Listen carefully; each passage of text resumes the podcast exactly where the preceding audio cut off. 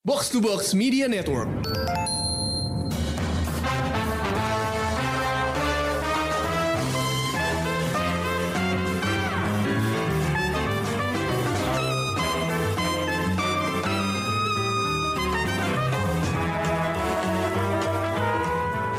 Hey pendengar Showbox, makan bareng yuk!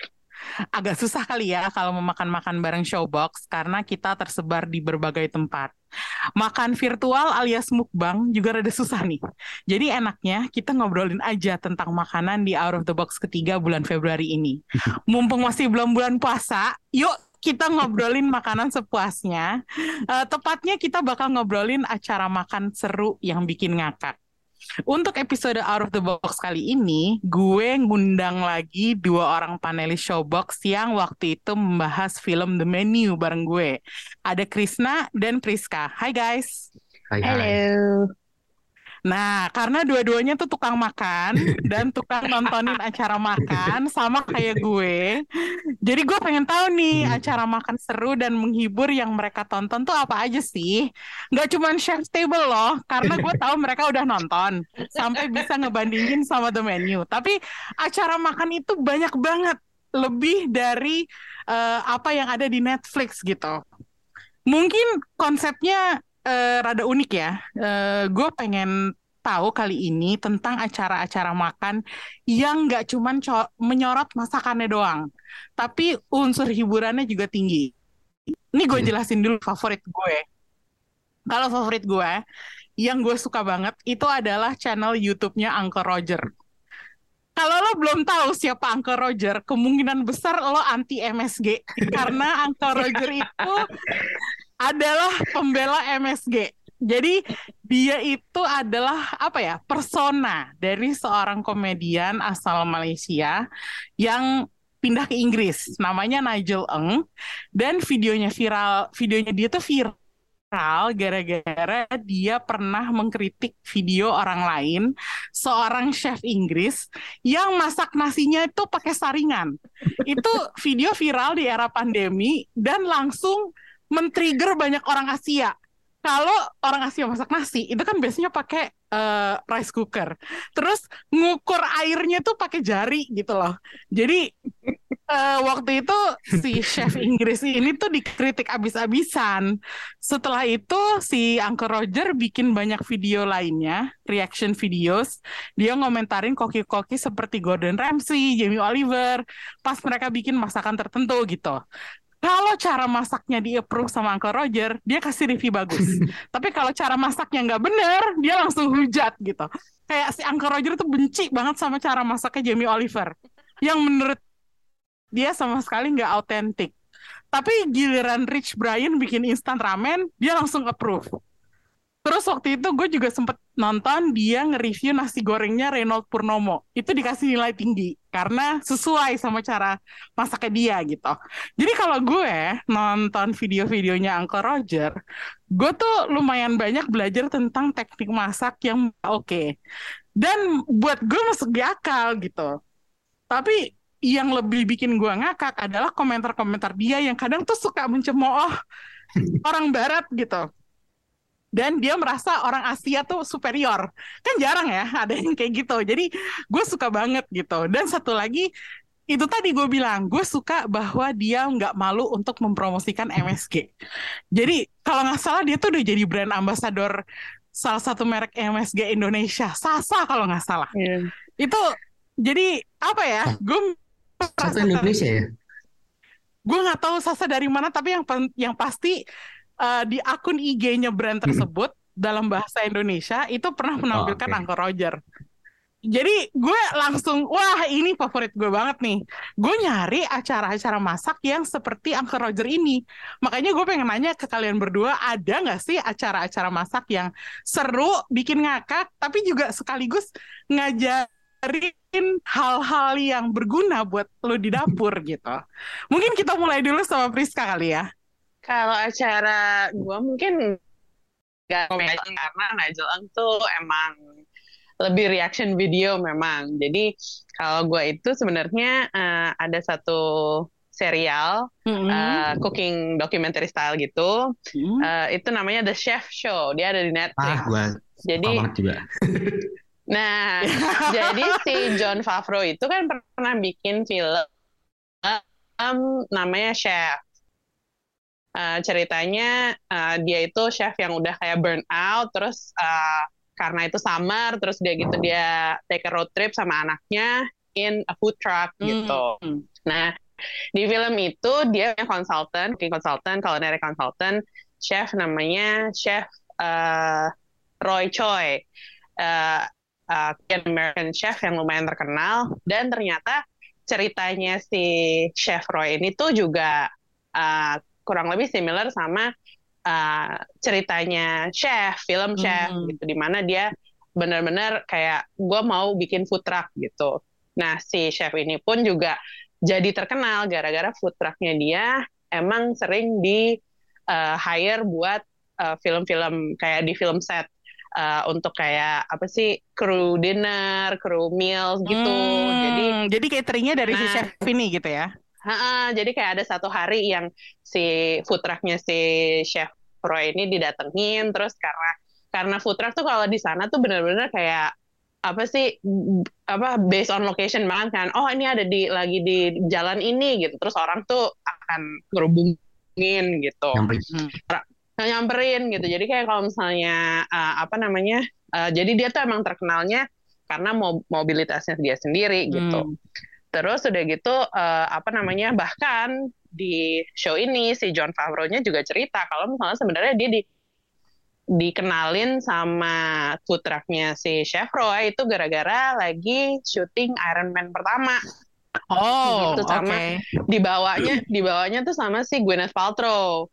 Gitu. Terus dari situ dia kenalan terus eh, si John Favreau juga bikin eh, menulis cerita chef terus eh, dia eh, call si chef Roy ini terus si chef Roy-nya tuh juga bilang kayak lo kalau mau bikin film ini film apa lit- literally namanya chef gue bantuin eh, gue akan ajarin, cuman lo harus do it right gitu. So you have to do it justice gitu. Karena eh, menurut eh, seorang atau menurut banyak chef lah banyak film yang film-film yang tentang masak eh, cara masaknya tuh nggak benar atau kitchen culture-nya nggak dilihat dengan benar, eh, nggak dikasih lihat dengan benar. Terus udah gitu akhirnya eh, eh, duet ini tuh lanjut karena sepertinya atau apa yang dilihat dari The Chef Show sendiri si John Favreau ini tuh seneng masaknya gitu loh. Dia, Oh, oke. mm, Dia nggak dia nggak dia bukan ini sebagai entertainment show walaupun banyak banget guest star guest star yang ada di uh, show ini tuh kayak nama-nama kalau misalnya uh, apa namanya uh, kalian itu adalah fans film itu tuh banyak banget selebriti yang kayak di ya emang itu jadi gimmicknya aja sih cuman kayak connection. kalau pas dia masak Mm-mm. cuman pas kalau dia masak tuh kelihatan banget nih nih orang tuh emang emang hobi gitu jadi makanannya tuh juga kayak eh, apa namanya selain dia masih di ada di season season pertama atau di episode episode pertama tuh dia masih kayak benar-benar eh, di di di dipantengin banget sama si chef Roy-nya gitu yang kayak lo harus potongnya kayak gini nanti lo cutnya kayak gini terus nanti di tar, di dimasukin lemon supaya warnanya nggak berubah gitu. Jadi eh, apa namanya masih masih dilihatin banget. Tapi makin banyak episode tuh makin dia tuh juga udah kelihatan nih si John Favreau tuh juga makin pinter gitu masaknya. Sampai akhirnya ada di satu season mereka tuh seasonnya dibi- dibilangnya volume gitu. Jadi di- udah di volume ketiga gitu dia masak di depan Wolfgang Puck salah satu uh, chef ternama Ya, di culinary Ya. industry yang yang dia kayak oke gue gue gue udah bisa nih chef gitu dia ngomong ke Wolfgang Puck gimana dia bisa ma- masak steak dengan baik dan benar Hmm. gitu. Di depan maestronya sendiri gitu. Terus dia kayak apa namanya si Wolfgang Puck itu juga kayak ah masak steak mah gampang. Lo coba bikin gua omelet. Lo lo lo lo, lo mau masak omelet depan gua gitu. Terus udah gitu oke oke gue bisa masak omelet. Tapi terus, udah gitu sama si Wolfgang Puck yang kayak ya udah omeletnya gue mau pakai uh, jamur ya, lo masukin jamur terus dia kayak agak-agak panik gitu kayak oh shit gitu, oh shit momennya dia gitu. Tapi sebagai uh, penonton uh, apa namanya kita tuh ngerasain banget bagaimana ini orang selain itu juga hobi yang bikin dia seneng, tapi itu juga environmentnya tuh dibikin belajar gitu loh kayak uh, apa namanya kalau gue sendiri sih emang uh, saya saya chef tapi chef di rumah gitu.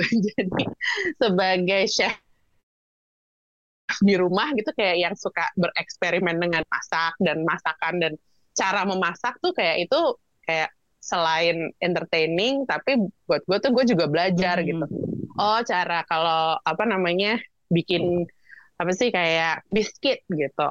Kalau di sana tuh roti apa sih yang roti dimakan sama uh, makanan savory itu ada yang namanya biskuit gitu sebutannya gitu. Oh cara bikin biskuit tuh gini dia ngefoldnya gini. Sampai pada akhirnya di later episodes tuh si chef Roy-nya ngelihat dia kayak oh lo udah punya satu teknik sendiri gitu. Jadi growth-nya tuh kelihatan banget gitu. Hmm. jadi seru sih buat gua gitu. Terus kadang-kadang kalau misalnya uh, namanya dan sempat viral juga karena waktu awal-awal show ini mulai mereka masih cari Gwyneth Paltrow terus Spiderman terus dia kayak bego gitu kayak hah? Film apa itu? Yang mana ya? Emang gua ada ya di situ? Kayak si Chef Roy itu juga bilang kayak ya kan lu main di situ. Kayak ah iya ya? Emang itu Spider-Man ya? Gitu.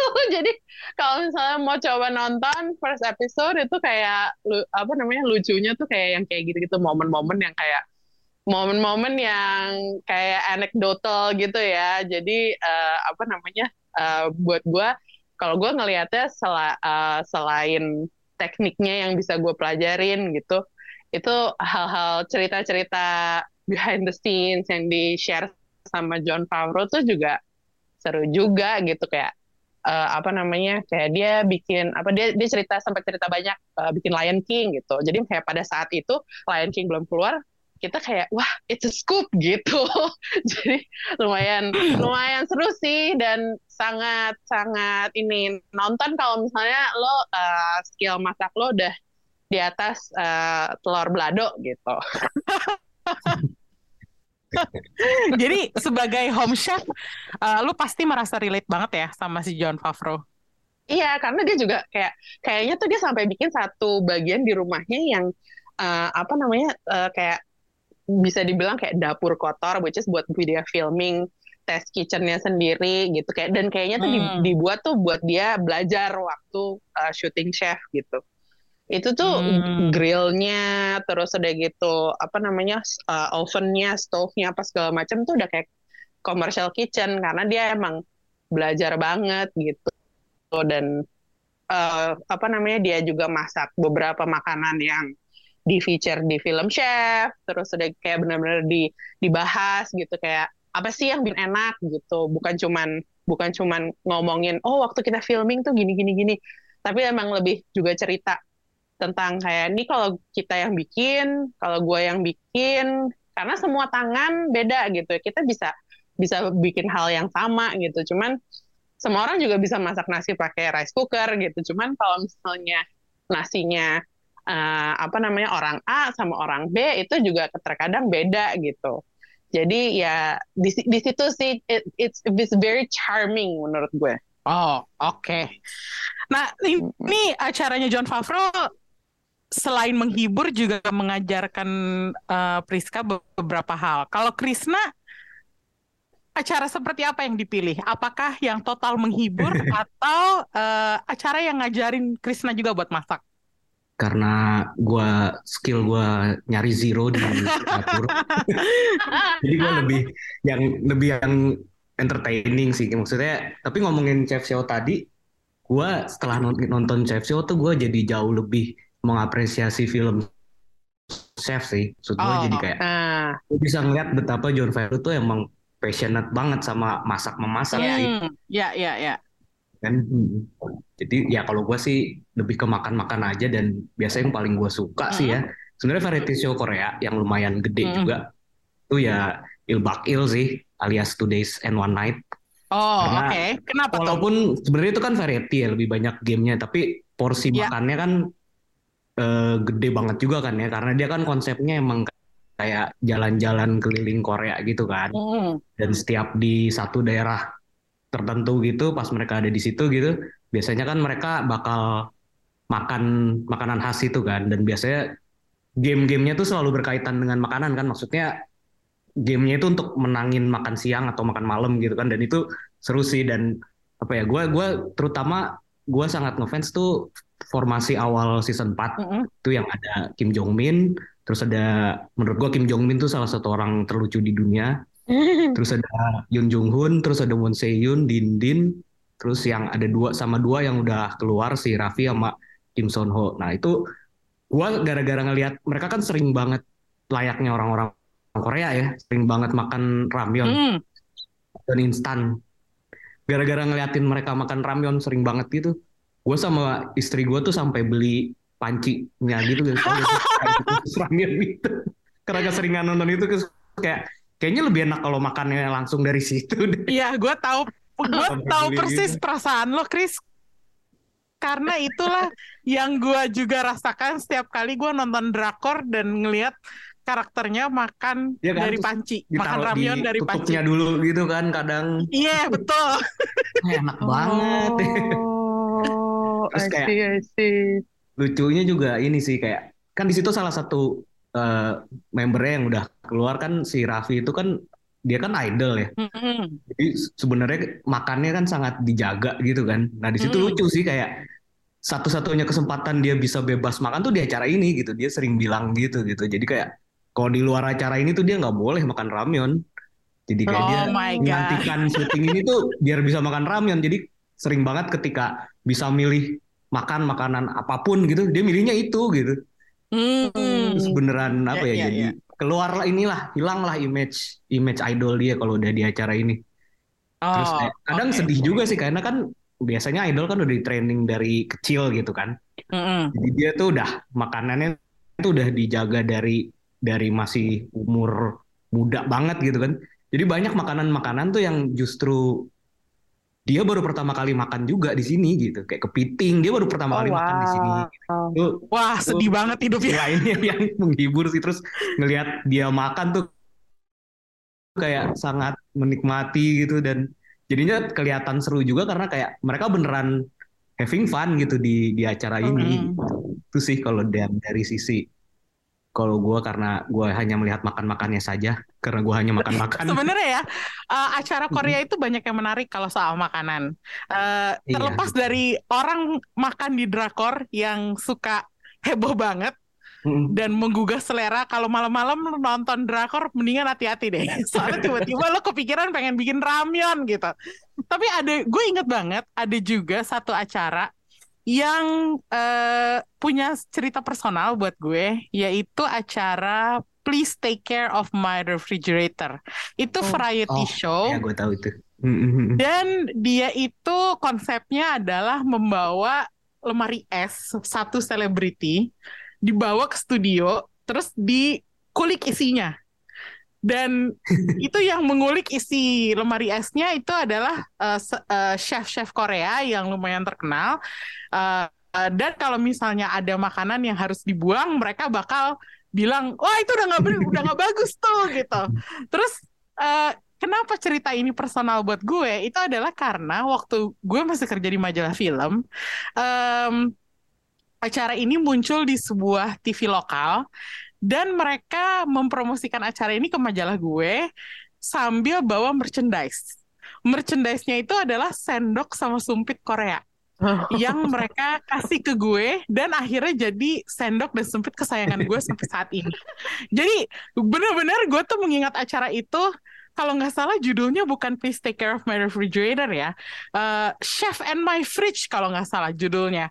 Di, Hmm. Jadi dia ada beberapa variasi judul gitu. Tapi kalau menurut gue konsepnya emang unik banget karena gue inget banget ada salah satu di wawancara apa gitu ya, salah satu selebriti yang pernah tampil di acara itu tuh sempet panik karena satu lemari esnya dia dibawa ke studio gitu. Kayak terus tiba-tiba, ah lemari es gue dibawa orang gitu. Tapi menarik juga sih. Gue kalau kalau inget-inget acara itu, gue tuh kayak merasa oh ini sih konsep-konsep kayak gini yang lo nggak lo nggak lo jarang temuin gitu di Iya. tontonan barat gitu Iya, ya nggak iya. sih? Ngomongin Hmm. itu sendok dan gar eh, apa sumpit khas Korea. Kayak kalau makan Korea harus pakai itu ya. Iya, enak. Iya. Iya sih? iya. Sendok dan sumpitnya itu Iya, kan beda kan betul. sama sama sendok lain dan sumpit eh, dari Jepang gitu misalnya kan dia tipis gitu Ya kan. dan biasanya Iya. aluminium. Ya. Iya, Dan iya Iya, benar. iya, iya. Kalau gue di rumah saking saking sukanya sama sendok dan eh, eh, sumpit Korea yang panjang-panjang itu, gue merasa gue perlu garpu Korea. Jadi gue, cari online, terus oh ada sumpit apa garpu Garpu. Korea yang panjang juga. Jadi akhirnya gue beli buat melengkapi perlengkapan makan gue gitu. Gue juga punya lagi satu set. Sama dong. Sama dong. Paling sering buat apa? Buat makan ramyeon. Iya betul betul betul betul. Coba eh, mungkin Friska ada resep ramyeon yang bisa dibagi Wah, buat pendengar Showbox. Iya. Kalau misalnya any ini ya, uh, any cup noodle, uh, Hmm. bikin uh, biasa aja kayak sesuai package, uh, apa namanya campurannya airnya, ai- level airnya juga uh, terserah gitu. Kalau kalau gue personally itu pas semuanya baru dimasukin, itu masukin telur satu Hmm. whole egg. Terus udah gitu dima- ditutup. Kalau gue biasanya pakai mangkok tutupnya, masukin ke uh, microwave. Itu yang nanti itu jadi kuahnya super creamy.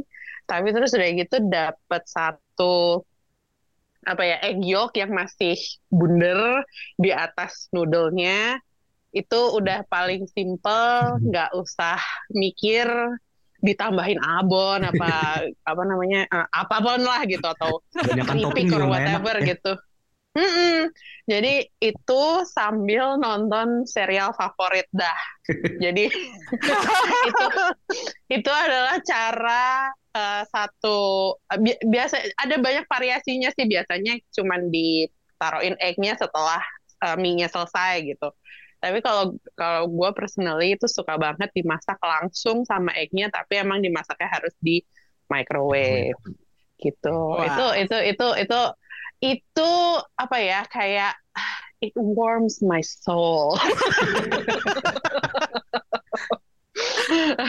Kenyang terus udah gitu, apalagi kalau misalnya makannya kayak jam setengah sebelas malam, terus lagi, lagi nonton drakor yang waktu nonton Reborn Rich sih itu kayak, wih itu lagi drama-dramanya. Lagi drama-dramanya terus udah gitu my opa my Sunjungki opa Wah, lihat itu sambil makan ramyeon kayak ah lu oh my god. Oke, Em, ini ngomong-ngomong ada nggak sih acara lain atau YouTube channel yang sering kalian tontonin? Kalau misalnya lagi nggak ada kerjaan gitu, lagi gabut gitu, terus lo nontonin mukbang atau apa yang yang buat menggugah selera aja gitu. Ada nggak sih? Ada ada beberapa sih. Kalau kalau di YouTube tuh kalau misalnya yang tanpa apa ya tanpa ngobrol apa segala macam itu benar-benar cuman ngasih lihat ingredients-nya, cara preparation-nya, lebih ke kitchen preparation. Itu tuh kalau misalnya apa sih biasanya eh, nothing in particular eh, channelnya apa ya, cuman yang eh, street food eh, cooking gitu. Yang kayak misalnya satu stall masaknya cuman itu terus udah gitu emang terkenalnya itu eh, street food itu apa sih si kios ini terkenalnya tentang itunya cuman satu makanannya yang fried lah atau yang eh, spicy chicken atau gimana gitu. Tuh kalau misalnya ngelihat cara preparationnya tuh yang paling seru gitu yang kayak oh cuman ditaruh di cuman cuman dimas dicelupin ke ini sekali terus digoreng. Terus bumbunya apa? Bumbunya tuh setelahnya gitu. Oh oke itu make sense ya kalau bumbunya setelahnya gitu. Karena kita mau keep crispiness-nya gitu. Jadi itu sih street food Korea yang apa namanya ngasih lihat uh, highlight highlightnya tuh lebih ke preparationnya gitu. Jadi kayak potongannya, kalau misalnya ayam seperti apa potongannya, atau daging potongannya seperti apa gitu itu kalau misalnya lagi nunggu email datang gitu kayak email. Eh, ngapain ya? gitu. Nunggu approval gitu. spesifik. Ya yang ditunggunya spesifik iya gitu. Kayak itu 23 menit 35 menit gitu. Tuh kayak hilang tapi terus udah gitu ya ya kayak ada ada yang ditonton aja gitu loh. Terus uh, apa namanya gampang di post karena itu juga bukan pembicaraan apa gimana hmm. bukan bukan source of information gitu. Jadi kayak itu untuk untuk killing time tapi ya gitu kalau nonton yang gitu, -gitu jangan pas lagi puasa sih. Jangan pas lagi jangan pas lagi diet jangan lagi puasa karena habis itu beride gitu ya. Restoran restoran yang bisa rips itu di mana ya gitu apa gitu ngarang lo gitu. Ya ada ya kalau mau makan yang itu lihat aja makannya yang itu. Ya tapi harus ke Korea gimana dong susah. Kalau ya. Krisna ada nggak? Gue kalau di YouTube ada sih ada. Gue ada satu sebenarnya dia ada tiga channel cuman kayak dikerjain satu tim yang sama. Jadi mm -hmm. namanya itu Udon Soba nama channelnya. Jadi ada oh. tiga nih ada Udon Soba uh, Osaka Nara, ada Udon Soba Hyogo Kyoto sama terakhir Udon, Udon Soba Tokyo. Jadi dia berdasarkan kotanya gitu. Nah, mereka Oh, ya ya. Kayak spesifik ngeliput kedai gitu kayak bukan restoran gede juga kayak kedai kedai biasa tempat makan orang Jepang sehari-hari gitu deh. Mm. Biasanya tempat lunch gitu yang lunch juga mostly itu kayak salaryman atau kalau lokasinya agak di pemukiman ya orang-orang sekitar kayak gitu-gitu aja. Hmm. Dan dan itu kayak ngeliput tuh dari kayak dari pagi mereka persiapan si ownernya gitu biasanya dari subuh gitu mereka persiapan bikin biasanya sih sesuai judulnya ya kebanyakan udon sama soba tapi juga biasanya di kedai kayak gitu kan selain udon soba mereka nyediain juga kan apa kayak oyakodon, kayak tempura, hmm. macam kayak gitu-gitu kan. Nah, oh.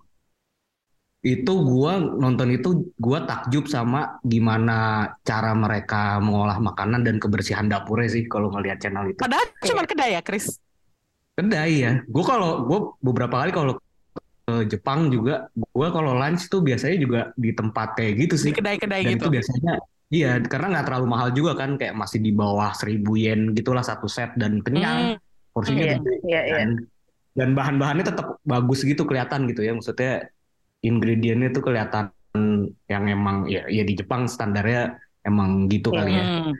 Itu itu terutama gue ngelihatnya ini sih, gimana mereka selain itu juga ini kerjanya efektif banget. Hmm. Kadang tuh staffnya cuman dua tiga orang gitu, tapi padahal lagi rush hour pun tuh kayak kayak gue kalau ngelihat dap apa kayak restoran di Indonesia gitu ya itu kayak orangnya banyak tuh banyak yang nganggur mm, iya betul betul betul. Ya kan kayak uh, main handphone lah ngobrol lah apa. Kalau di situ tuh kayak semuanya kerjanya tuh efektif gitu tapi juga nggak sampai bikin mereka kewalahan gitu loh. Iya iya iya iya. sama itu kebersihannya sih ngegoreng juga kan mereka ada di fried juga ada segala macam tapi di, di bahkan ketika di break kan mereka kalau di Jepang kan biasanya mm, jam dua tuh mereka tutup dulu kan.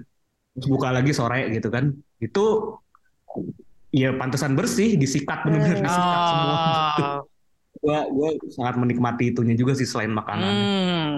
iya iya iya. Dan dan itu tanpa host ya jadi beneran cuman nunjukin doang ya Iya nunjukin mereka bekerja aja gitu. Kadang ya kadang si si siapa si ownernya sambil cerita sih sedikit backgroundnya atau apa uh, staffnya gimana. Tapi itu yang tanpa host ya. hmm. ya. Gue suka kalau gue ingin menutup hmm. bahasan kita ini dengan mengatakan bahwa gue suka nonton video mukbangnya Yuka Kinoshita. Karena dia kan spesialis ogui ya, makan banyak gitu, makan makan besar. Uh, gue kalau ngelihat dia makan, itu tuh rasanya gue jadi lapar sendiri gitu. Tapi seperti yang tadi Priska bilang, gak boleh nonton kalau lagi puasa atau lagi diet jadi gue karena memperhatikan kesehatan gue selama beberapa bulan belakangan ini, gue udah agak stop Nahan nonton diri ya. nonton videonya Yuka Kinoshita karena ya maklum ya, gue nggak pengen ke trigger terus tiba-tiba nyari makanan yang aneh-aneh karena makanan dia tuh banyak makanan apa ya, makanan yang kurang sehat juga gitu loh. karena dia mana banyak jadi kok dia bisa ya cewek Jepang sekecil itu tapi bisa makan sebanyak itu gitu loh Dan kakinya banyak. takjub aja sih gue iya itu dia kayak Oh iya, benar. banyak Mm-mm. Sama Dan- itu gue setuju sih kayak yang penting dari salah satu yang hal paling penting dari acara makan-makan tuh menurut gue cara orangnya makan sih. iya betul Karena ada beberapa tuh yang gue jadi nggak suka karena kayak cara makannya tuh apa ya terlalu rakus atau jorok gitu ya bisa dibilang itu gue biasanya Mm-mm. makanannya seenak apa pun jadi kayak kayak nggak Eh, males deh gue ngeliatnya. Iya. iya iya betul betul Hmm. betul Kalau Memang kalau- konsep kalau konsep mukbang kayak gitu tuh aku nggak tahu ya ini sebenarnya mukbang atau acara masak atau gimana cuman ada satu eh, apa namanya eh, YouTube series juga dia itu tuh namanya Worth It kalau misalnya Hmm. di eh, kalau misalnya dicari jangan salah sama lagunya Fifth Harmony cuman itu biasanya dia itu tuh ngebandingin eh, satu satu tipe makanan tapi tiga harga yang berbeda. Jadi yang eh, apa Oh, namanya gitu. yang cheap, yang mid price Hmm. sama yang luxury gitu. Biasanya tuh eh, makanannya eh, apa topik makanannya tuh juga simple gitu kayak rice atau seafood atau eh, misalnya cake gitu atau eh, eh, pizza gitu. Jadi itu sebenarnya semua konsepnya makanannya bukan eh, foreign gitu, bukan yang orang nggak paham gitu. Cuman dibandingin gitu. Nah, serunya mereka itu adalah pas mereka makan karena si acara ini ada eh, dua host, satu satu satu orang tuh lebih kayak ke produsernya tapi dia su- suka muncul. Serunya nonton si Worth It ini adalah ketika mereka tuh makan dan mereka tuh kayak ngobrol betapa enaknya makanan yang mereka makan gitu Hmm. bukannya yang uh, cheap lebih nggak enak Iya, atau yang yang paling mahal itu paling enak gitu. Cuman worth it-nya di harga tersebut tuh buat mereka bagian apanya sih? Apakah sausnya, apakah presentasinya, apakah uh, apa sih kayak apa ya, perasaannya gitu. Jadi itu tuh kayak kalau misalnya ngelihat itu mungkin karena emang ma- makannya juga apa ya mereka satu gigitan tuh yang kayak wah wah wah ini sih wah parah sih gitu. Jadi nah kayak Iya. gitu-gitu tuh yang sebenarnya juga seru gitu. Makanannya tuh emang nggak relatable juga sih kalau kita nonton ya di Indonesia gitu. Karena emang ba- tempat-tempat yang mereka kunjungin sometimes emang nggak bisa kita replicate juga nggak bisa kita coba juga gitu. Sedekatnya mereka ke daerah negara bagian kita tuh ya mereka ke Taiwan sama ke Jepang sama Australia gitu. Tapi itu juga itu juga tuh juga nggak yang easily apa ya bisa dicari gitu loh sama kita gitu. Cuman mereka sewaktu di Australia itu sempat ngomongin tentang seafood, sedangkan in a later season mereka ngomongin seafood lagi, tapi di Amerika gitu. Jadi perbandingannya itu dan mereka sendiri tuh juga udah bisa uh, bisa apa ya uh, men- me- mendeskripsikan diri mereka, eh lo inget gak waktu kita di Australia makan seafood? Lo biasa aja gitu, sedangkan di sini kita bisa lebih appreciate gitu.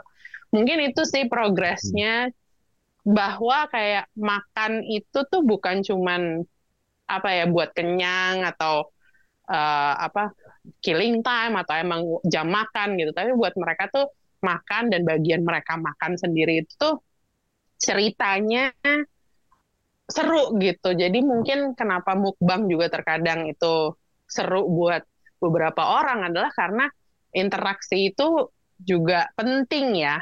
Kalau Hmm. misalnya kita ngelihat orang makan atau kita sendiri pun kalau misalnya pergi sama teman-teman yang juga suka makan tuh bisalah gitu ngobrolin kayak kalau misalnya kita di all you can eat kayak oh ini si saus ini ba- apa bareng sama ini apa Oh, segala macam. Jadi gitu ya. ngeracik-ngeracik itu kan part of the conversation Hmm. kalau kita juga lagi makan Iya. gitu. Terus udah gitu kalau misalnya kita lagi di restoran Padang gitu, duduk di restoran Padang dengan semuanya di apa disuguhkan di depan kita gitu. Kan kita we eat with our eyes gitu. Jadi uh, apa namanya? Pembicaraan kita tuh juga kayak ini ayam apa? Ini sambal apa? Ini apa gitu. Iya. Oh, kikil. Tapi ini tunjang. Tunjangnya diapain gitu. Jadi itu itu yang itu kenapa hal-hal menurut gue tuh kayak mukbang atau cooking apa eating shows ya ya itu tuh juga serunya tuh ada di situ kayak there's a conversation Hmm. for it Dan kita pun sebenarnya ngelakuin itu ya ketika makan. Iya, iya. Iya. Eh, dari yang gue bisa tangkap dari pembicaraan kita tentang acara masak dan makan, eh, eh, ini tuh bahwa makanan itu nggak cuman buat tadi menuhin perut, nggak buat nggak cuman buat ngisi perut saat kita lapar, tapi bisa juga jadi hiburan dan, dan pelajaran gitu. Makanya dari tadi gue denger acara-acara yang dipropose sama Krisna sama Priska, gue merasa wah emang beda ya, beda-beda banget gitu cara kita memandang makanan tuh bisa dalam berbagai cara. Dan gue rasa ini kalau topik mau dilanjutin, seperti semua topik-topik kita, ini tuh bisa semalaman kita ada di sini. Tapi eh, thank you banget Krisna dan Priska udah nemenin gue bicara tentang makanan. Eh, mungkin nanti kita bisa sambung lagi setelah bulan puasa. Kita halal halal lebih bah- halal lebih halal dengan ngomongin acara-acara makan yang bisa memuaskan kita setelah Ramadan selesai. Oke guys, thank you banget udah dengerin. Kita ketemu lagi di episode Out of the Box yang lain. See you and bye-bye.